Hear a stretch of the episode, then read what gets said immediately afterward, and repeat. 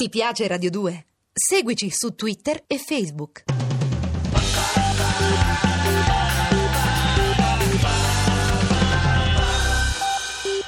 diciannove e cinque minuti, si viaggia con Kataribe su Radio due. Viaggiamo naturalmente con il racconto del Kataribe, il narratore che viaggia o il viaggiatore che narra, potete tradurlo come volete. Tutto fa riferimento all'antica tradizione orale giapponese, questa è la parola, però la decliniamo come ci è più comodo e consono, cioè semplicemente raccontando un viaggio per come l'abbiamo vissuto.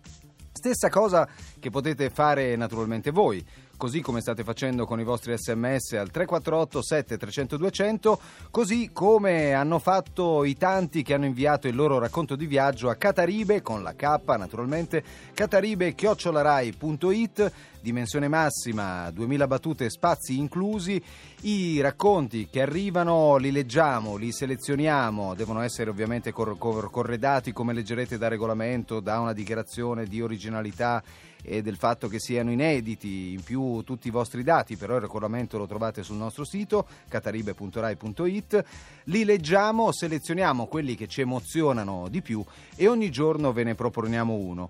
Tutto questo alla fine darà modo, l'ultimo venerdì di Kataribe, quindi venerdì sette settembre, in presenza di un notaio vestito da notaio con la targhetta notaio sul taschino della propria giacca, di estrarre tre fra i venti racconti che avremmo letto e selezionato per la trasmissione, e i tre fortunati autori e autrici vinceranno tre voli che li porteranno rispettivamente in Kenya, in Argentina e in India. Quindi avrete modo di trasformare la vostra passione in un ulteriore viaggio grazie al fatto di aver comunicato il vostro racconto a qualcuno, perché poi quando un viaggio lo racconti lo fai fare anche a chi non l'ha fatto. E allora oggi ce ne andiamo a Rio de Janeiro, che andiamo a scoprire grazie al racconto che leggeremo quest'oggi e che è stato scritto da Giorgio Pochetti, che da Roma ci fa precipitare in una favela brasiliana.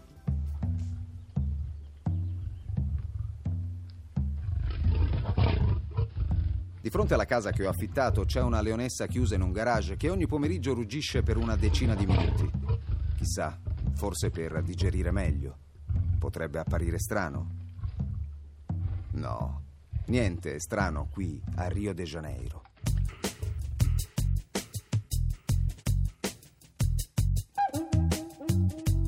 Il vicino di casa ti risponde con naturalezza che probabilmente appartiene a qualche trafficante di droga della favela che ci sta di fronte, il Morro dos Macacos.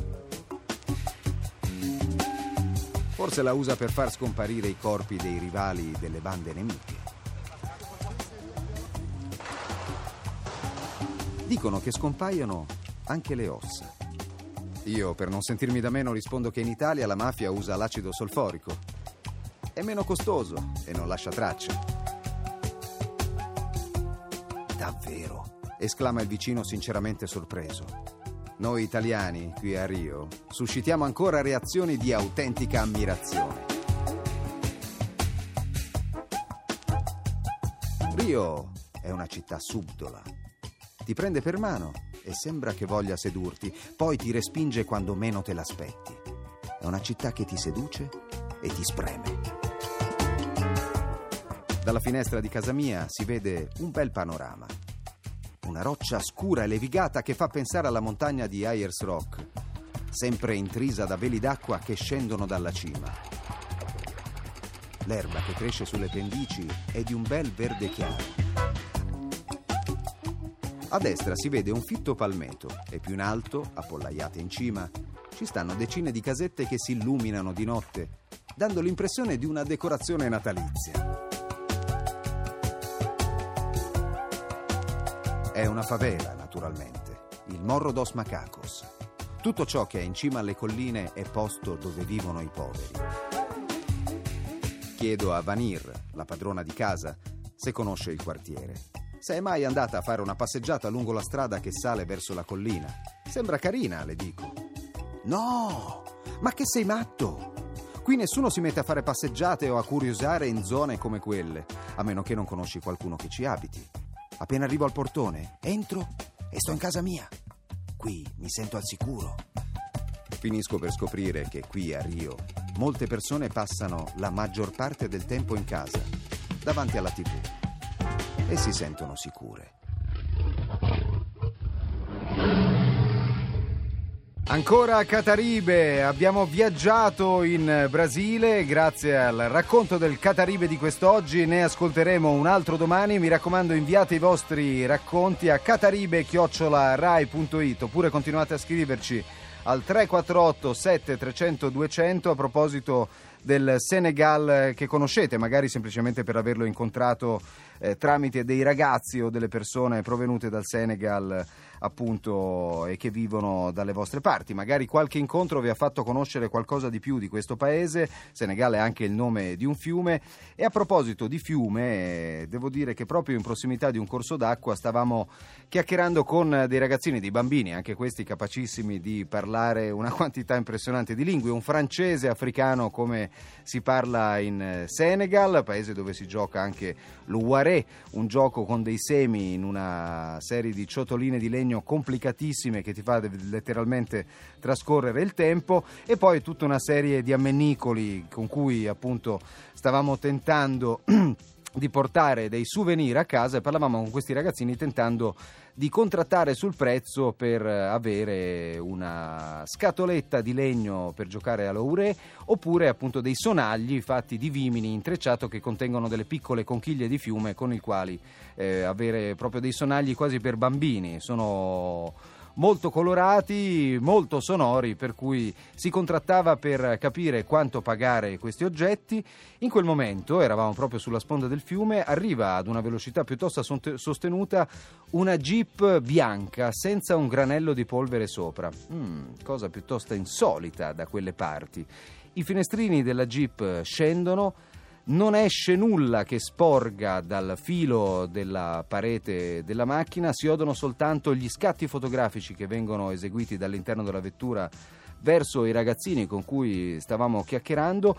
I finestrini si rialzano prima che i bambini riescano a mettere una mano all'interno dell'abitacolo, e la vettura se ne va. Momento abbastanza imbarazzante, quasi un viaggio, diciamo, animalesco, quasi allo zoo, quello di un certo turismo, di un certo modo di viaggiare che ci fa conoscere noi bianchi come turisti abbastanza raffoni che rubano fotografie e non danno nulla in cambio, non si fermano nemmeno per toccare una mano con una mano, e addirittura eh, quasi inorriditi, vedevo i volti degli uomini che appunto si trovavano all'interno dell'automobile, quasi inorriditi, presto presto presto presto si ritirano sui finestrini e si scappa via prima che ci possa essere un qualche contatto. Potremmo dire di essere stati in Africa perché abbiamo gli scatti fotografici che lo testimonino, ma potremmo tornare senza esserci sporcati le mani con l'Africa. Un atteggiamento piuttosto imbarazzante, come il grande disagio che ho vissuto all'Île de Gorée, è un'isola che si trova molto vicino a Dakar, un'isola tra l'altro recentemente è appunto tutelata dall'UNESCO come patrimonio dell'umanità, anche se la sua storia è decisamente drammatica. Qualcuno ricorderà il viaggio del millenovecentonovantadue di Giovanni Paolo secondo all'Île de Gorée, e ancora una volta la memoria di quell'avamposto che era il punto di partenza delle navi che portavano gli schiavi lontano dall'Africa. Noi abbiamo, quelli di una certa generazione, in mente le radici di Kunta Kinte, in cui si raccontava per l'appunto di tutte le persone strappate alla propria vita e alla propria libertà per essere tradotti oltreoceano senza nome, senza diritti, senza dignità, e con quella reputazione che ha fatto dell'uomo nero l'uomo schiavo per antonomasia. Ho pochi ricordi dell'Île de Gorée se non questo profondo imbarazzo che non mi permetteva di guardare da nessuna parte senza sentirmi a disagio, ricordando quanto noi stessi ricordiamo invece per un popolo che ha subito pesanti perdite in virtù di un'inferiorità che nessuno ha mai saputo spiegare. Île de Gorée è un posto anche molto bello, perché risulta quasi paradossale che l'inferno per molti sia un piccolo paradiso adesso per qualcuno. Ci sono dei baretti all'aperto dove si sta molto bene, si può bere qualcosa al fresco, si vede appunto la costa di fronte a sé, la si raggiunge con un brevissimo tratto eh, di battello, eh, però davvero essere stato lì mi ricorda esclusivamente una vergogna storica che forse nessuna scusa ancora è riuscito a moderare, è un qualcosa che forse purtroppo esiste ancora nella mente di molti. Ricordando quelle catene ci ascoltiamo Chained, Incatenato, così come lo cantano gli X X nel loro ultimo album. Chained sono gli X X dal loro nuovo album intitolato Coexist, questo è ancora Kataribe, stiamo viaggiando insieme, anzi lo facciamo anche con Mauro che scrive mai stato in Senegal, così scrive con il suo sms al tre quattro otto sette tre zero zero due zero zero,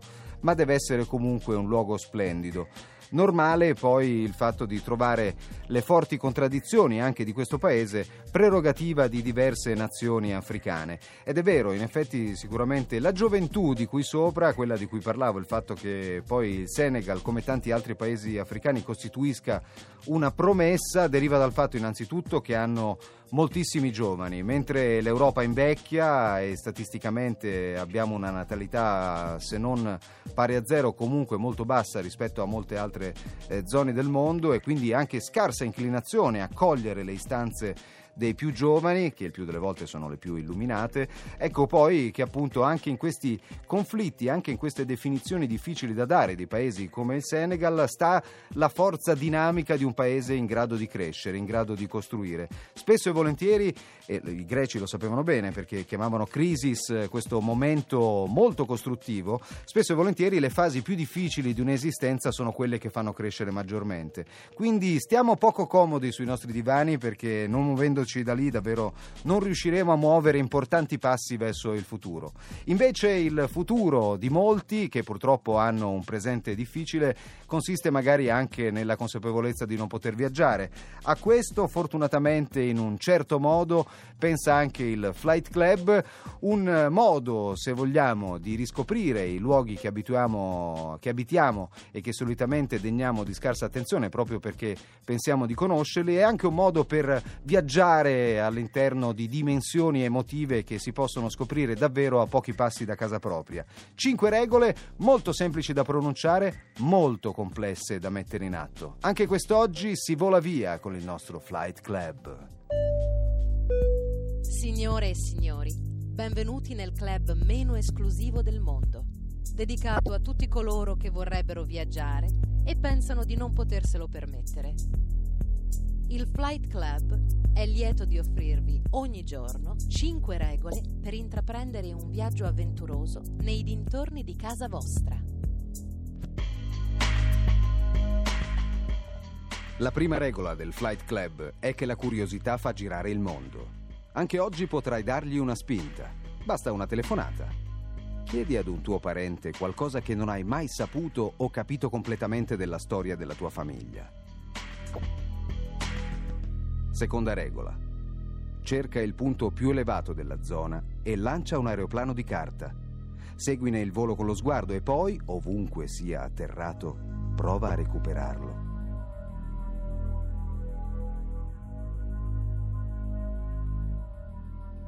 Terza regola. Intercetta una persona straniera e fatti raccontare un gioco tradizionale del suo paese. Quarta regola del Flight Club di oggi. Chiedi a chi vedi con le cuffie sulle orecchie che musica sta ascoltando. Quinta e ultima regola. Segna una linea di gesso sul marciapiede e chiedi un sorriso come pedaggio a chi la attraversa.